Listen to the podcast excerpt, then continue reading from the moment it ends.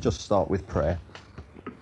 Father, as we turn to your word now, I pray, Lord, that your Holy Spirit will just give us clear heads. Lord, that you'll give understanding. Lord, that everything will just speak for itself. Lord, your word is clear. Needs a bit of untangling sometimes, but Lord, it's very, very clear. So, Father, I just pray now that by your Spirit you'll teach us. For we ask it in the name of Jesus. Amen. Right, well, back to the Church Life series tonight. Two ministries to go, that's all.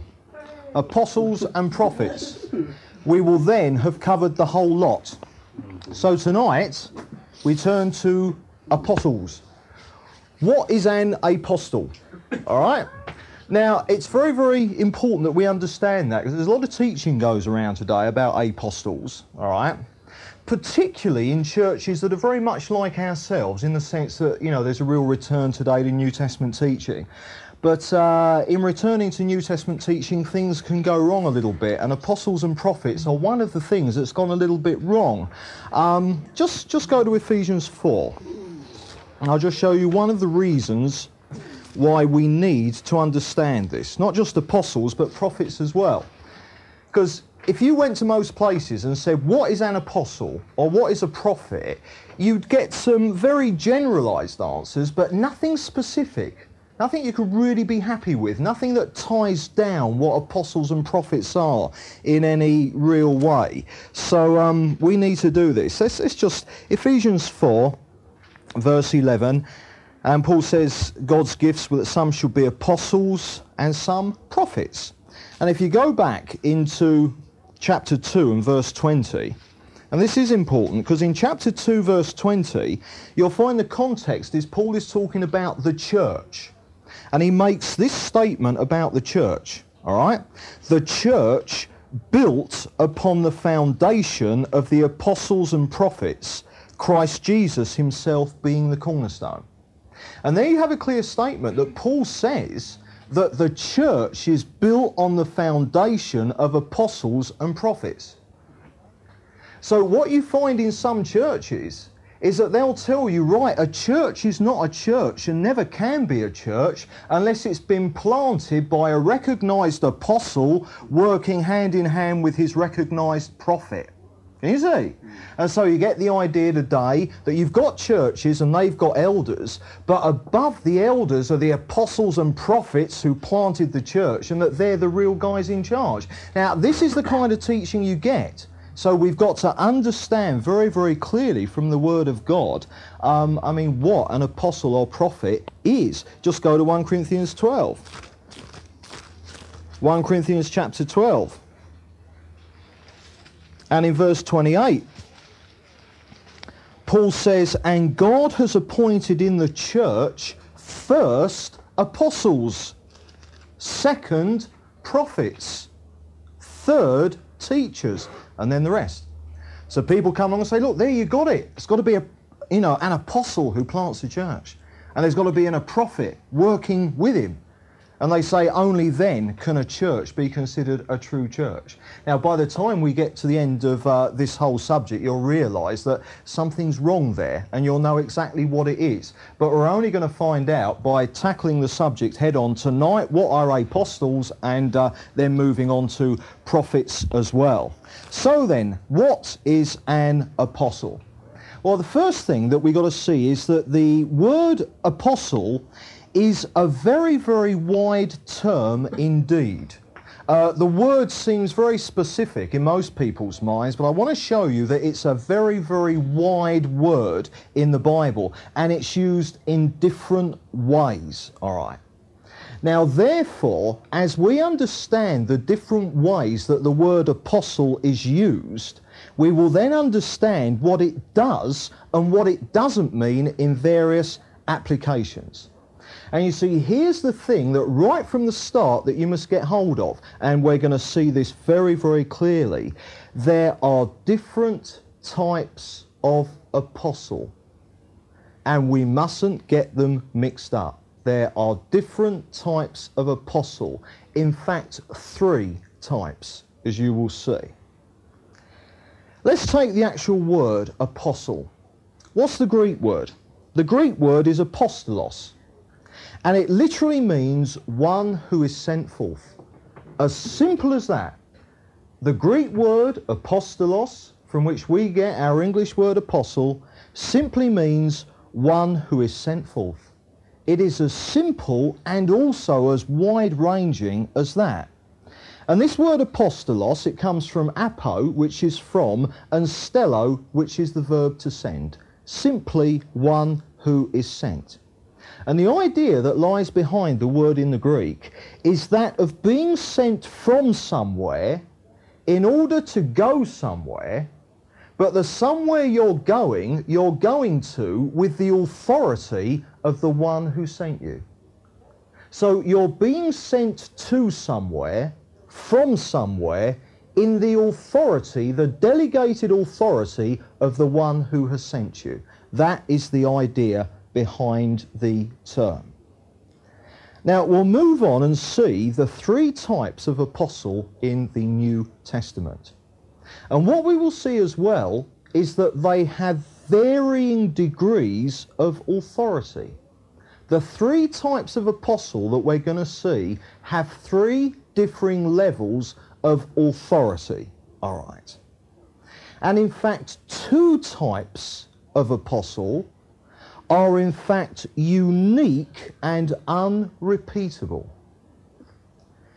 Which means that, I'm going to show you, that of the three types of apostle taught in the scriptures, there is only one type around today. Two types of apostle are no longer around, and I will show you why that is. So there are apostles in the church today, but they are what I'm going to call category three apostles, and that will become clear later. Category one and two apostles are no longer with us. All right. Now then, if we start with apostleship category number one, you'll immediately get the point. All right. Go to Hebrews chapter 3 and verse 1. Hebrews chapter 3 and verse 1, and I think this will start to become clear to you. Now, the writer says this. He says, Therefore, holy brethren, who share in a heavenly call, consider Jesus the apostle and high priest of our confession. Now, here, the writer says that Jesus himself was an apostle.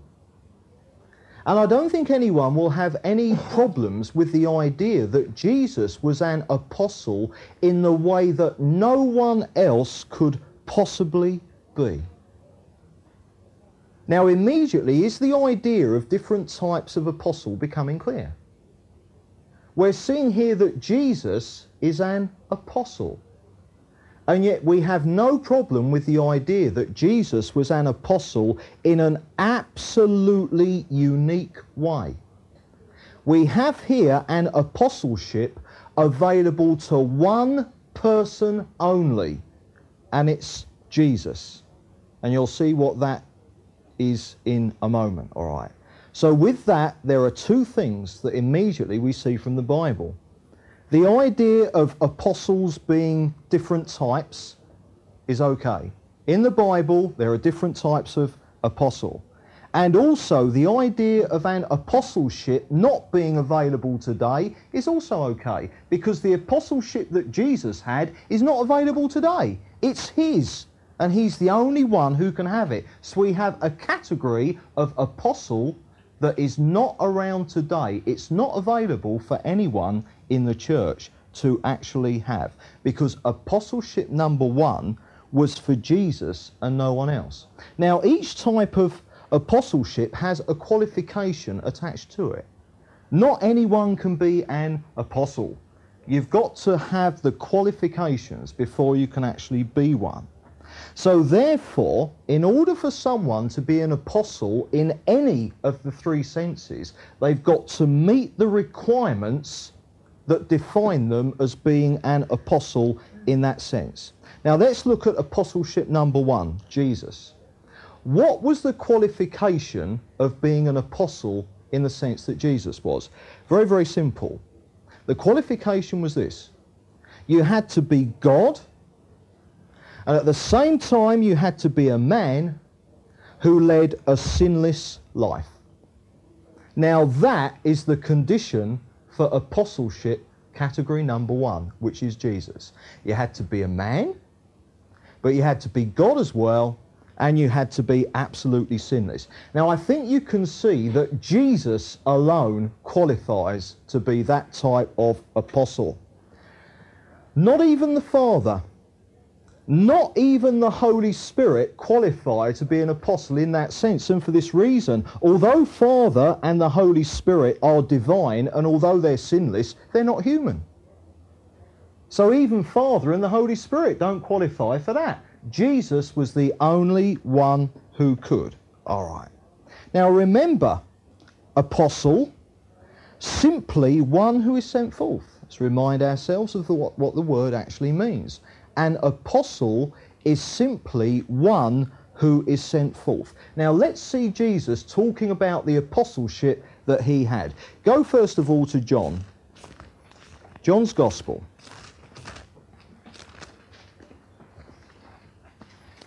John's Gospel. Now, in the Greek, apostolos, all right, is an apostle. That's a noun. The verb is apostello, all right? Now then, John 3, verse 17, and we read this Jesus said, For God sent the Son into the world. And the word sent there, apostello. So Jesus here is saying that God, the Father, sent me, himself, the Son, into the world. That was the apostleship of Jesus. What he's saying there quite literally is that the Son is the apostle of the Father, the one who is sent from the Father. Go to chapter 5, verse 36. Jesus said, but the testimony which I have is greater than that of John, and he's talking there about uh, sort of John the Baptist. Um, he says, These very works which I am doing bear witness that the Father has sent me, apostello. Jesus is saying literally that the works I'm doing, the signs and wonders, bear witness that I am literally an apostle of the Father. Chapter 6, and verse 57. All these are apostello, the verb form of apostle, or to be an apostle. Chapter 6, verse 57. As the living Father sent me, you see, all the way through, Jesus is saying, The Father sent me. I am an apostle sent directly by the Father. And just go over into chapter 7 and verse 29. And Jesus said, I know him, that is God, I know him, for I came from him, and he sent me. Now, the apostleship of Jesus, regarding it, we see this. Jesus was sent directly from the Father into the world in the delegated authority of God the Father as its creator. Jesus was sent from God, indeed, he is God. Jesus was sent from God into the world in the delegated authority of the Father over the world as the Creator. So, therefore, we see here that the apostleship of Jesus, the authority that he had as an apostle, was absolute because he came in the delegated authority of the Father himself. Therefore, the apostleship of Jesus carried authority which was absolute. All right? Remember, an apostle, apostolos, from apostello, the verb which simply means to send. That's all an apostle is. Someone who is sent. All right? And Jesus, apostle number one, or type one, he was sent from the Father to the world with absolute authority. And the qualifications of this apostleship, type 1, was that he had to be divine and that he had to be human and that he had to be sinless. Now, only Jesus fit, fitted that bill. So therefore, can you see that in Jesus we have a unique and unrepeatable apostleship? Jesus was an apostle in a way that no one else could be. So we therefore have apostleship type 1 is unique, unrepeatable, it is a gift not open to anyone else at all because Jesus is the only one who is an apostle in that sense.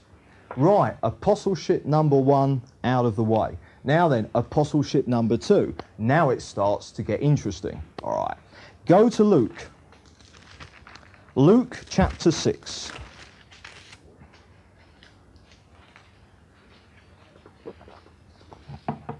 Now let's see a group of people who are also called apostles.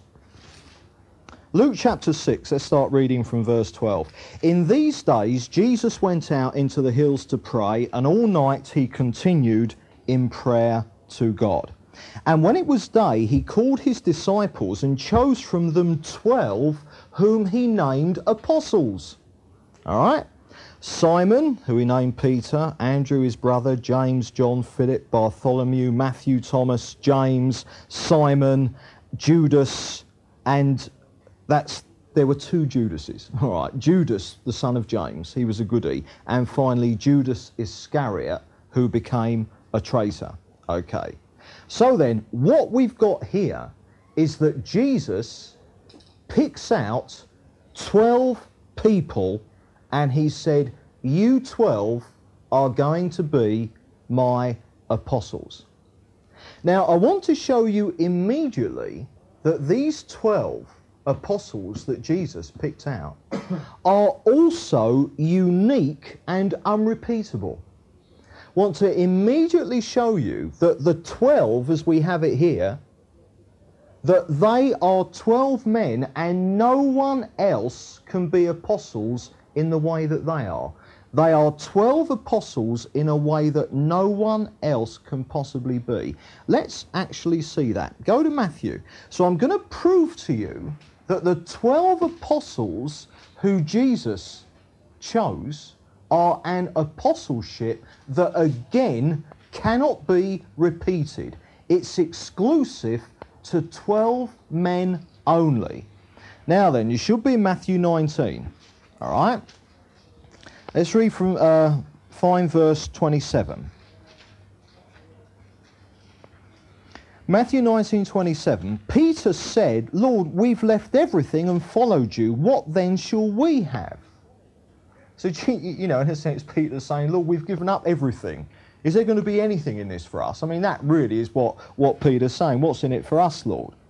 Now, Jesus said to them, "Truly I say to you, in the new world, when the Son of Man shall sit on his glorious throne, you who have followed me will also sit on twelve thrones, judging the twelve tribes of Israel. So here is Peter speaking on behalf of the twelve. He himself is one of them. And he says, Lord, what's in this for us? Now, Jesus said, In the new world, when the Son of Man sits on his glorious throne, now, when's that? When is this new world when the Son of Man sits on his glorious throne and Israel is going to be judged? It's the thousand year reign of Christ. Here, Jesus is saying, during the, my thousand year reign on earth, you 12 will sit on 12 thrones judging the 12 tribes of Israel. In the salvation series, we saw this, all right, that the 12 apostles of Jesus are going to rule with Jesus over Israel. The rest of us will be everywhere else, all over the rest of the world.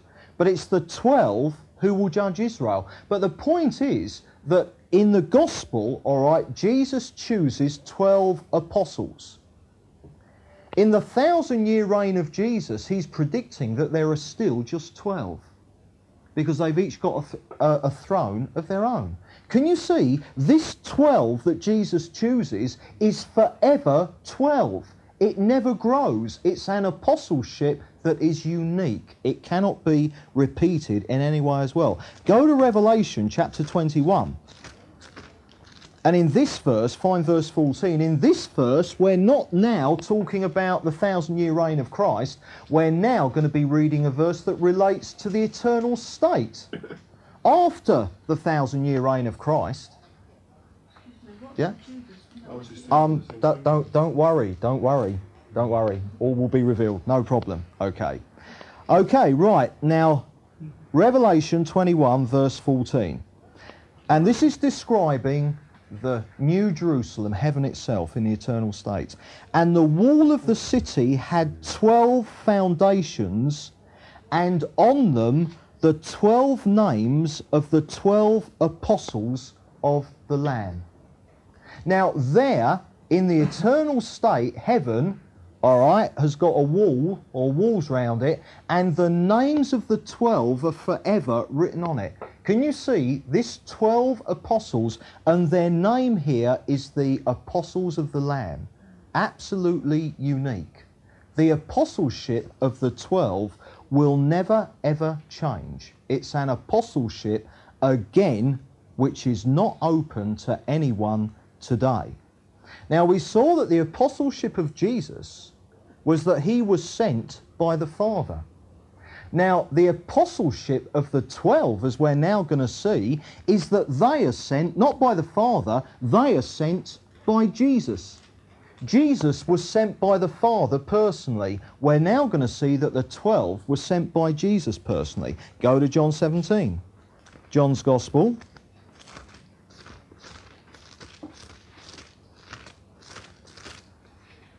Find John 17, verse 18. And Jesus said, This is his praying to Father. He says, As you sent me into the world, so I have sent them into the world. Apostello, both times. Jesus says, Father, you sent me into the world, apostello, and now I am going to send them into the world, apostello. Exactly the same. Go to Matthew chapter 10. Matthew chapter 10, first of all, verse 5.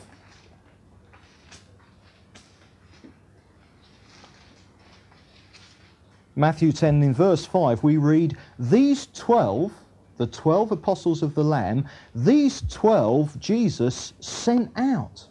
You see, Jesus is sending them out personally. And going to verse 16, he says, Behold, I send you out as sheep in the midst of wolves.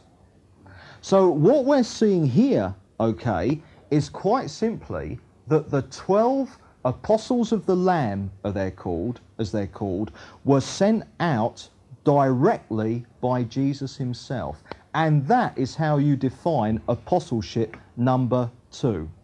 So Jesus, apostleship number one, he was commissioned and sent out directly by God the Father. The twelve, apostleship number two, they were sent out directly by Jesus. All right. So to be an apostle in this sense, you would have to be sent out as an apostle personally by Jesus. And that cannot happen anymore. And I'll tell you, because Jesus doesn't live physically on earth anymore, he lives physically in heaven. Jesus is not physically here to send anyone out, he's physically in heaven. So again, we see an apostleship here Type 2, the 12 apostles of the Lamb, an apostleship that is unique and cannot be repeated again. So we have a second type of apostle who are no longer around today. Now, I'm really pleased about the question that came up a few moments ago. So I was, you know, I was, I'd planned to say, has anyone spotted a problem? And this is great because people have. Now, the problem is this what about Judas? You see, the thing was that Judas was called to be an apostle of the Lamb. He was in the original 12 who Jesus called. But the problem is, he bailed out. He betrayed Jesus. And in the salvation series, I demonstrated to you that Judas never ever got converted. Judas was never born again. Judas never became a disciple of Jesus. Never ever. So therefore we have a problem. Go to Acts 1. Acts chapter 1.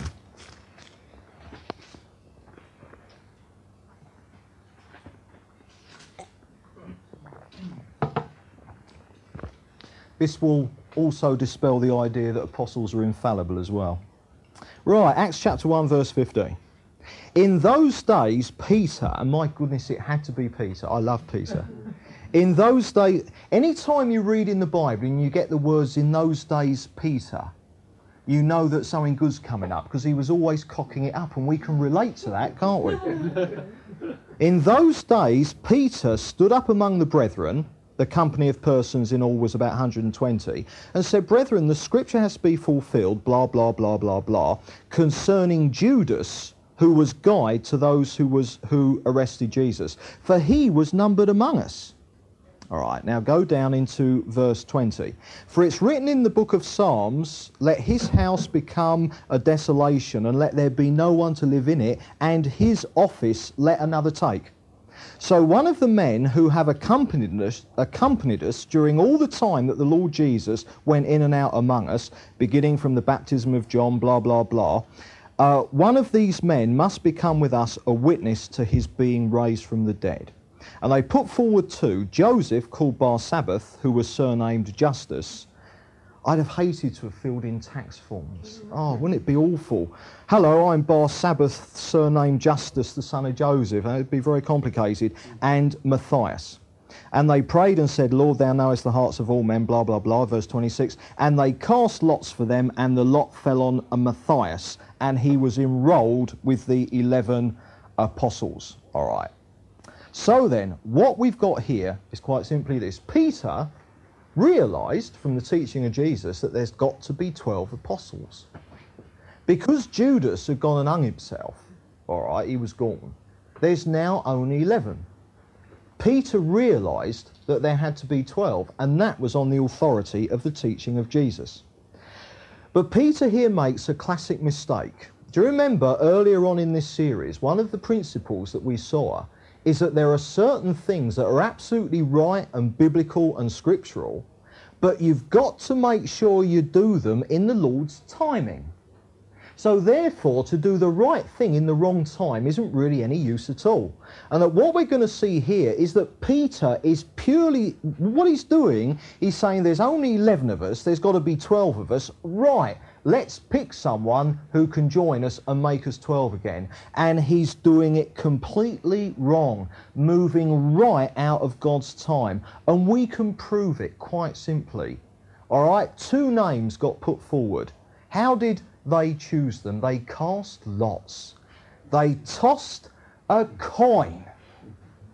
Now, the last thing that Jesus told them to do just before he ascended into heaven a little while before this, the last thing Jesus said to them to do was wait in Jerusalem until you've been baptized in the Spirit. He said, then go out and get the world. All right? That was the last thing Jesus told them to do. Wait until you're baptized with the Spirit. And here they are, before they've been baptized in the Spirit, tossing a coin to find out who the next apostle's going to be. Now, can you see? Who needs to toss a coin to find out God's will when you've only got to wait a few more days and the Holy Spirit's going to be poured out of you? So, what we have here is simply good old Peter rushing ahead of the Lord and doing something and getting it absolutely wrong. All right. Incidentally, some of what Peter said here was right. And we see one of the qualifications for being an apostle in type 2, and it's that they are a witness to Jesus being raised from the dead, i.e., an apostle in category number 2 had to have had personal physical contact with Jesus after Jesus was raised from the dead. All right. But even though you had to qualify for that, and Matthias did, remember loads and loads of other people did as well, because in 1 Corinthians 15, Paul said that over 500 people saw Jesus after he was raised from the dead. So, whereas an apostle in type 2 had to qualify by having had personal contact with Jesus physically after he was raised from the dead, There was a little bit more to it than that. And there was one of the qualifications that Peter had forgotten entirely. And if he'd have thought about it, if he'd have been slower to act and faster to pray, then he'd have realised, hey, there's no way that Matthias or this other guy, Justus, can be the 12th apostle. Go to John 14 and you'll see exactly what this other qualification is that Matthias did not qualify on. All right? John 14 and verse 26. Now then, again, this is Jesus speaking to the twelve. It's before Judas has bailed out, though, so Judas is there. But the counselor, the Holy Spirit, whom the Father will send in my name, he will teach you all things and bring to remembrance all that I have said to you. Now, the point about Matthias is that Matthias has spent a lot of time with Jesus during that three and a half years that Jesus was traveling around and preaching. But only the 12 had heard everything that Jesus had to teach them. Because there were many times when Jesus drew the 12 aside and taught them things that he didn't teach anyone else. So Peter and the 11 had received teaching from Jesus personally that Matthias hadn't received. And the qualification for being apostle number two, or the replacement of Judas, was that, like the eleven, it had to be someone who had received all of Jesus' teaching, everything Jesus ever taught directly from him personally. And Matthias did not qualify on that count because Matthias had spent time with Jesus, but he hadn't been there all the time when Jesus was teaching the 11. All right. So then, the 11, Peter and the rest of them, at this point were alone in having heard everything that Jesus taught. That Jesus has said to them, when the Holy Spirit comes, he will bring to your remembrance everything that I have taught you. All right. But even more than this, it was even more than just it had to be someone who received all of the teaching of Jesus from him personally. The point was that Jesus still had even more things to teach them that he hadn't taught them as yet on earth. Go to John 16. John 16, verse 12 to 15. And he says, I have many things to say to you, but you cannot bear them now. When the Spirit of truth comes, he will guide you into all the truth. For he will not speak on his own authority, but whatever he hears, he will speak, and he will declare to you the things that are to come. He will glorify me, for he will take what is mine and declare it to you. Now, here Jesus is saying to them, Look, lads, there's even more teaching that you're going to receive from me, but you're not going to get it yet because you can't bear it. You're going to have to wait until the Holy Spirit comes. So the point is, Matthias, who is here picked to replace Judas, he qualified in that he had seen Jesus after Jesus was raised from the dead. But he didn't qualify on having received all Jesus' teaching from Jesus in person. So Matthias failed on that count. He was not the replacement for Judas Iscariot. So then, who on earth was? Who was it in God's plan who was actually the 12th of the 12? Because remember, it had to be 12. All right? And Peter was aware of it. And they thought, we've got to have a 12th apostle. But they didn't know anyone who fitted. So they had Matthias instead. They tossed a coin. They said, that'll do. Now, who was the 12th apostle? Well, I'll tell you, it was Paul. It was the apostle Paul. Paul was the 12th apostle of the Lamb. How about the qualifications? To have seen Jesus physically after he was raised from the dead. Well, that happened for a start when Paul was converted. Jesus appeared to him physically. All right. So, number one, but what about number two?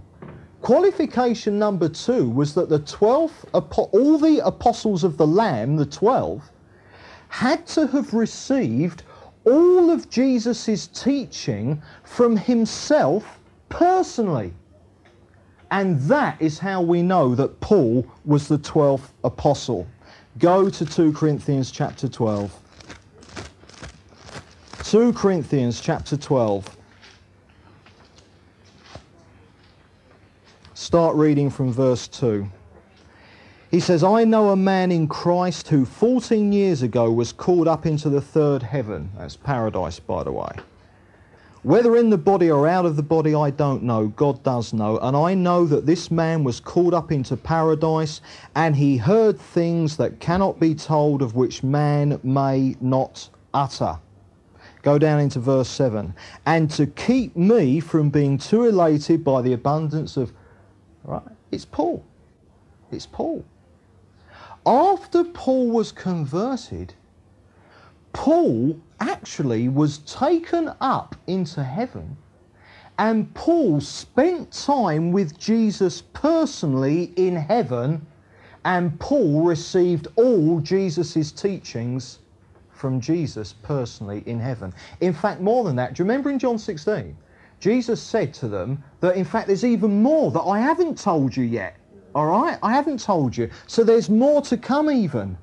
Well, do you know how the other apostles partially got that extra teaching that Jesus still had? It was from Paul the Apostle. Paul the Apostle, not only when he was in heaven with Jesus personally, not only did he receive all the teaching that the eleven had had, but he received more teaching than they had had. Paul got the whole lot, all right? And therefore, he qualified as the 12th apostle. The only difference between him and the 11 is that the 11 got their teaching, all Jesus' teaching directly from him personally on earth, whereas Paul got all Jesus' teaching directly from him personally in heaven. That was the only difference. So that was absolutely no problem. Paul the apostle was the 12th one. And let's see now that Paul actually says that. And the truth of the matter is that Paul was the 12th apostle. He was just a little bit late arriving, wasn't he? You see, the hmm. 11 wanted one immediately. Well, God was saying, no, it's no hurry, lads. I've got him. He'll be along in time. All right. Go to 1 Corinthians 15. 1 Corinthians 15 and verse 7. And Paul said, Then he appeared to James, then to all the apostles, i.e., he's talking about the 11. And then he says, Last of all, as to one untimely born, or another way of putting it, as to one born out of time, or one who arrived late, he appeared to me. And here Paul's saying, I'm the 12th apostle, I just came along a bit later. That's all. And so Paul was the 12th apostle of the Lamb, unique and unrepeatable. And in fact, it's because Paul came along so late, although he wasn't late, he was absolutely on time in God's time. But because it seemed that he came along late, this is the reason why Paul had such a struggle being accepted in the churches as a true apostle of the Lamb. And you'll find that in the letters that he writes, he's all the time he's, he's really emphasizing his apostleship. And he's saying, I am a true apostle. Regardless of what anyone says, I am a true apostle. And he proves to the people he's writing to again and again why it is that he is the true 12th apostle. And in the letters that he wrote, okay, he opens Romans, 1 and 2 Corinthians, Galatians, Ephesians, Colossians, 1 and 2 Timothy and Titus, he opens all those things with the emphasis, I am the, an apostle called of Jesus. All right? And that is why Paul emphasizes it so much. Just go to 1 Corinthians 9. Let's just see one little example of this. 1 Corinthians 9, verse 1 to 2. And Paul says, Am I not free? Am I not an apostle? Have I not seen Jesus our Lord? Are you not my workmanship in the Lord? If to others I'm not an apostle, at least I am to you, for you are the seal of my apostleship in the Lord. And then you have Paul saying it I am an apostle of the Lamb, all right, defending the position that God had actually um, called him to. So we've seen two of the qualifications for being an apostle in type 2, all right? And we've seen how Paul came in on that. The first one was that you had to have seen Jesus personally in the flesh after he rose again from the dead, and you had to have received all Jesus' teaching from himself personally. All right? Now then, there's a third qualification of being a true apostle in this second sense. All right? And it was quite simply that a true apostle of the Lamb had to have a miraculous ministry that was at least as stunning as the one that Jesus himself had. All right. The third qualification or sign of a true apostle of the Lamb, category number two, was to have a miraculous ministry up there in the same league as Jesus himself. Now, this isn't to say that only they had that. Because, I mean, for instance, Philip, wow, he had a real miraculous thing, but he was a deacon. Uh, Stephen did as well, he was a deacon. They weren't the only ones who had this, but an apostle had to have a ministry that really was miraculous to demonstrate. All right. Now then, let's just see this. Type 2 apostles had to have a really mega dramatic, miraculous ministry. Acts chapter 2, and I'll show you this. Acts chapter 2. This makes sense of some scriptures that might have baffled you, and you think, oh, well, why did it have to be them? You know, sort of thing. Right, Acts 2, verse 43. We read, And fear came upon every soul, and many wonders and signs were done through the apostles done through others as well, but it's the apostles here who are homed in on. Uh, chapter 5, we'll find verse 12. Chapter 5. Now many signs and wonders were done among the people by the hands of the apostles. All right? Go down in verse 14. And more than ever, believers rallied to the Lord, multitudes both of men and women, so that they even carried out the sick into the streets and laid them on beds and pallets, that as Peter came by, at least his shadow might fall on some of them. All Peter had to do was walk down the road, and if his shadow touched someone, they were healed. Now, the reason for extraordinary things like that that God should heal in such an extraordinary way was the seal of God's apostleship with at that time the 11, because this was before Paul came along. Uh, go to 2 Corinthians chapter 12. 2 Corinthians chapter 12 and verse 12. Paul speaking of himself, and he says, The signs of a true apostle were performed among you in all patience with signs and wonders and mighty works. And Paul says, Of course I'm an apostle. If I wasn't, could I work the miracles that I'm doing? No way, he says. And he's defending the apostleship, the fact that he was the 12th apostle of the Lamb and absolutely nobody else. Go to Romans. Romans 15 and verse 15. He says, on some points I've written to you very boldly by way of remain, uh, by way of reminder, because of the grace of God given me by God, to be a minister of Christ Jesus to the Gentiles, blah, blah, blah.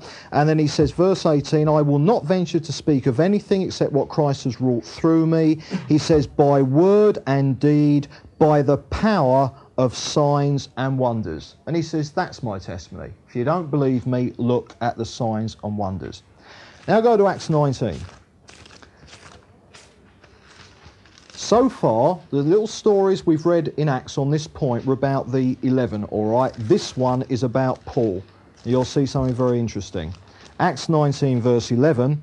And God did extraordinary miracles by the hands of Paul, so that handkerchiefs or aprons were carried away from his body to the sick, and diseases left them, and the evil spirits came out of them. Now, can you see how extraordinary that was? People could Paul pulls handkerchief out of his pocket, ran off with it to someone who was sick or demonized, and they were set free. Now, let me say immediately that when Christians say, oh, right, let's do healing like that, they're totally wrong. The reason that the healing was done in such an extraordinary way here was because it was confirming Paul as the 12th apostle. That is why Paul is the only one in the Acts of the Apostles who is said to work the kind of signs and wonders that Peter did earlier on. Can you see? When it comes to healing, we are called to do it in two ways and two ways only. The laying on of hands, or obviously prayer, the laying on of hands, and elders can anoint with oil. That is the only way we're allowed to do all this stuff. Oh, let's send them an handkerchief. Absolute rubbish. No, they shall lay their hands on the sick or call the elders and they'll anoint you with oil. But these kind of weird things, or not weird, but these incredible shadows passing over you, uh, handkerchiefs being, it was the, to, to demonstrate who the true apostles of the Lamb actually were. So therefore, let's sum up okay, on apostleship number two. Apostleship number one was Jesus, and he was sent directly by God Himself. Apostleship number two, the 12, Judas bails out, Paul comes in to replace him. That was to be sent by Jesus himself. And the qualifications? They had to have seen Jesus personally and physically after he rose again from the dead. They had to have received all Jesus' teaching from him personally, and they had to have a miraculous ministry. In fact, the true the apostles of the Lamb they had every ministry and every gift of the Spirit going. They're the only people who did, but they did, okay. Now, at this point, we've got to ask a question. We can all understand readily that the apostleship of Jesus was unique and unrepeatable. We, you know, we got no problems with that. Oh, of course, I mean, Jesus' apostleship, number one, that's re- unique, unrepeatable. But we've got to look at why is the why was the apostleship of the twelve so unique as well? Why were the apostles of the Lamb unique and unrepeatable? What was it that was so special and different about them? Right, and we've got to understand the answer to that. It's vitally important and it's the key to understanding the answer to the question what are apostles and prophets? This is the key to understanding it. It is this there was no New Testament. The church had the Old Testament, they had half of it, but at this point there was no New Testament because it hadn't been written yet. We have the whole caboodle. They didn't. And I'm going to show you that the uniqueness of the 12 was quite simply the fact that the early church did not at that point have the New Testament. And you see, here's the point those 12 men alone had the full teaching received personally from Jesus. They were the only 12 men alive on the planet who had received everything that Jesus taught from him personally. That was why they were absolutely unique. And of course, the point is that the 12 apostles then went on to play a substantial role in either writing the New Testament themselves or supervising the writing of it. Can you see? It was through the apostles that the New Testament got written. And even the letters and books and gospels that weren't written personally by an apostle, they were all, without exception, written directly under the influence of one. It was the apostles who gave us the New Testament, and their uniqueness is therefore this in their teaching, they were infallible. In their teaching, they were infallible. Nowadays, if I teach something, you can find out whether it's right or wrong because you can look it up in the Bible and test it. But the early church couldn't. There was no New Testament to test it against. Therefore, God had to have 12 men who never ever were wrong in their teaching. They were infallible. And the point was the 12 apostles of the Lamb were the walking New Testament until it was all written down. All right? Until the New Testament was written down and completed, the 12 apostles of the Lamb were the walking New Testament. And the significance of Paul is that of the 27 books in the New Testament, he wrote personally 13. Some think it was 14, but I don't accept that Paul wrote Hebrews. All right, but fair enough, that's no big deal. Of the 27 books of the New Testament, Paul wrote 13 of them, some would say 14. And it was the teaching that they received infallibly, directly from Jesus personally, under the direction of the Old Testament, uh, of, under the direction of the Holy Spirit. It was what the 12 apostles of the Lamb received from Jesus that eventually became the New Testament. So, can you see that once the New Testament was completed, apostleship number two, the 12 were made redundant? There was no, they were no longer needed. Mission accomplished. The 12 apostles of the Lamb were replaced by the completed New Testament. All right. And that is vital for us to understand. In John 14 and John 16, we saw them earlier when Jesus was saying to the apostles that I'll bring back to remembrance everything that I've taught you. And there are yet more things, but you're going to receive them. All right. Now, today, people turn to that passage and they say, wow, wow, wow, wow, wow, there are even more things that Jesus wants to teach us. Absolute rubbish. Jesus said that to the apostles. And every, what Jesus refer, was referring to there was the New Testament itself. So that today there's no new revelation to come. We've got it all in the Bible. So the 12 apostles have made themselves redundant and they have been replaced by the New Testament. And that is why, if you read through the letters of Paul, he says things like, now, if that man doesn't, you know, if someone doesn't obey what we say in this letter, note that, that man and have nothing to do with him. Or he talks about the traditions you received from us. It's absolute commandments. Paul was perfectly aware that he was writing, and the others were as well, that they were teaching the authoritative, infallible, unquestionable Word of God itself. All right. So then, apostleship number two, sent by Jesus himself. Now, the qualifications, they had to have seen Jesus physically after he rose from the dead.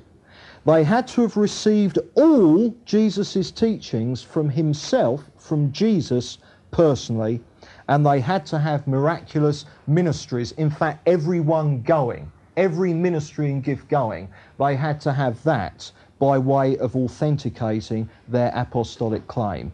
Their uniqueness is that they were infallible in their teaching. Not, not infallible full stop, but they were infallible in their teaching. And their function, the function of apostleship number two, was to start the church off as Jesus wanted it to be and to be the New Testament until it was written down. Their job was to kick the whole thing off. Jesus' job was to kick salvation off. He was the only one who could do it. The apostles of the Lamb, their job was to kick the church off, get it going. They were the only ones who could have done it. And they were the New Testament to the church until it was all written down. So then, a ministry that was a one off replaced by the New Testament, no longer available today. Now, I want to say something about the authority that the apostles had, because this is important. We've already seen that their authority was absolute when it came to teaching, because they were infallible in their teaching. But that was all, all right. And I want to show you that, that uh, I mean, I mean, there are some people who teach that, uh, you know, that there's a type of apostle around today and they consider him to have even more authority than the 12 apostles of the Lamb did. And I want to show you how little authority they had. Not how much, but how little. They were totally authoritative in teaching, but that was all. Now, in Jerusalem, where the church kicked off, obviously the apostles, to begin with, were also the elders of the church. All right? Paul hadn't joined them yet, all right? But they were the elders of the Jerusalem church. And they continued to be elders at that church until other elders joined them. So the number of elders grew as the church grew, but the apostles still stayed elders, all right. Now, what I want to show you is that in regards to this, the apostles had no more authority apart from teaching than being co equal elders. I.e., what I want to show you, there wasn't some kind of pyramid system that, that, that the apostles were the big chief elders and the other elders knuckled under. I want to show you that in everything except teaching, the apostles were merely co elders. Go to Acts 15. And I show you this very, very uh, clearly. At Acts 15. Don't worry about the issue that the church is getting into a tiswas here, because that's not the point we want. I just want to show you the, you know, sort of like in their tiswas what actually happened. All right. Now then, Acts 15. All we need to know is a big controversy has come up, and the church has got to say, right, what are we going to do about it? Okay. Now then, we're going to read through various verses. Now, what I want you to look out for is this: Do the apostle are the apostles different from the elders? All right. First of all, verses 1 and 2. Uh, some men came down from Judea and were teaching the brethren, unless you're circumcised according to the custom of Moses, you can't be saved. And when Paul and Barnabas had no small dissension and debate, Paul and Barnabas and some of the others were appointed to go up to, the, to Jerusalem to the apostles and the elders about this question. All right? I, the apostles, the 11, and the elders, the other men who had been raised up to lead the church with them. Verse 4 When they came to Jerusalem, they were welcomed by the church and the apostles and the elders. Right? Verse 6 The apostles and the elders were gathered together to consider this matter. The apostles and the elders decided it together. Verse 22 then it seemed good to the apostles and the elders with the whole church to choose men from among them and send them to Antioch with Paul and Barnabas. Uh, and they gave them a letter. The brethren, both the apostles and the elders, to the brethren, blah, blah, blah. All right. Now, here's the point a big issue had to be decided. All right. So, who decided it? Well, the point was the apostles and the elders decided it together. Now, if the apostles were big guns and the elders underneath them, it wouldn't have been the elders who were deciding it, it would have been the apostles. And of course, as we saw in an earlier talk, that it wasn't even that the elders were actually doing all the deciding and making all the decisions. And again, back to 22, it says, Then the apostles and elders with the whole church decided. And of course, the point was that we saw that leadership, eldership, is there to facilitate decision making, it's there to guide. And in a situation like that, obviously the apostles and the elders together kind of emceed it and did all the deliberating, but the decision was actually made uh, by the whole church. You see, the apostles were simply co equal elders with the other leaders of the church. They weren't a kind of a separate strand of authority above the elders, you see. So the point is, being apostles in category two, and this is long gone, it didn't make them like higher ranking elders. You see? They were just co equal elders. They only outranked non apostle elders on establishing doctrine and church practice because they were the only men who received it all from Jesus. But you see, the point was when that role wasn't needed, or when it was just a question of they saying, right, well, we know what the doctrine is, but how do we apply this? How do we work it out? On issues like that, they were simply, okay, fellow co equal elders. So you didn't have this two tier system of God, then the apostles, and all the elders, you know, kind of relegated underneath them or something like that. The apostles were simply co equal elders. They were elders who just happened to be apostles as well. And except on matters of teaching, they had no more authority than any other elder in the church. Here's the point apostleship number two were not big chiefs over the elders and in complete charge of the church. No way. The apostles were elders themselves, and they ministered as co equal elders, except in the area of doctrine where their teaching was incontrovertible. Now, I don't know if you remember that quite a few talks ago now, I told you that Peter called himself an apostle, but he also called himself an elder. Go to 1 Peter chapter 5. 1 Peter chapter 5. And this is the apostle Peter. Peter was a fully fledged category number two apostle. Mm-hmm. Right?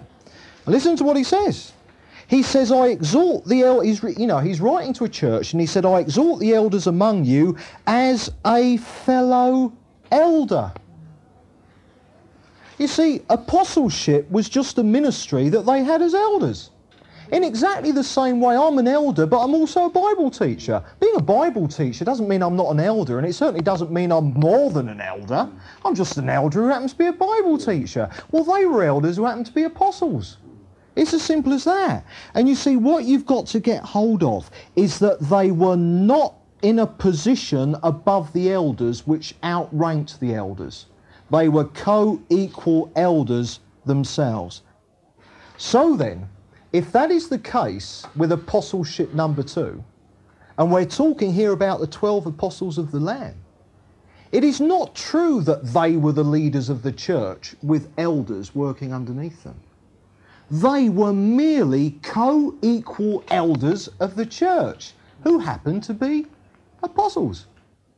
Now, if that's the case with apostleship number two, how much less could it be the case that apostleship number three, as it exists today, which has far less authority even than these guys, the apostles of the Lamb, if we see how little authority the apostles of the Lamb have, then we've got to understand how little authority apostles who are around today actually have. Because, of course, one of the teaching that goes around is that the apostles, there are apostles today, people say, and they are the big chiefs is he? And everyone's got to make sure that they're related under the authority of an apostle. Well, the, the apostles of the Lamb didn't even have that kind of authority. And I assure you that certainly apostleship in category number three doesn't have that kind of authority either. Okay, right, let's, let, let's just sum up where we've come thus far, all right? Jesus was an apostle in category one it was unique and unrepeatable. The 12 apostles of the Lamb were also unique and unrepeatable. Apostleship category number two. So we see there that there are two types of apostleship no longer available today. All right? Number one is Jesus. Well, irreplaceable. No one else can have the position that he's got, all right? And apostleship number two is simply not needed because we have the New Testament. It's a redundant apostleship, okay? But you see, what we've got to move on to now is that, you see, there in the New Testament, there are other Christians who are called apostles who weren't among the 12 apostles of the Lamb. There is an apostleship number three in the Bible. And it is apostles in that sense who are still around today. There is the ministry of apostle, category number three, that exists today. So we've got to ask what on earth then is apostleship category type three? Now, if you want to find that out, and if you want to know as well what it has to do with Captain James T. Kirk and other exciting things like that, then I suggest that you come back next time and uh, everything will be revealed.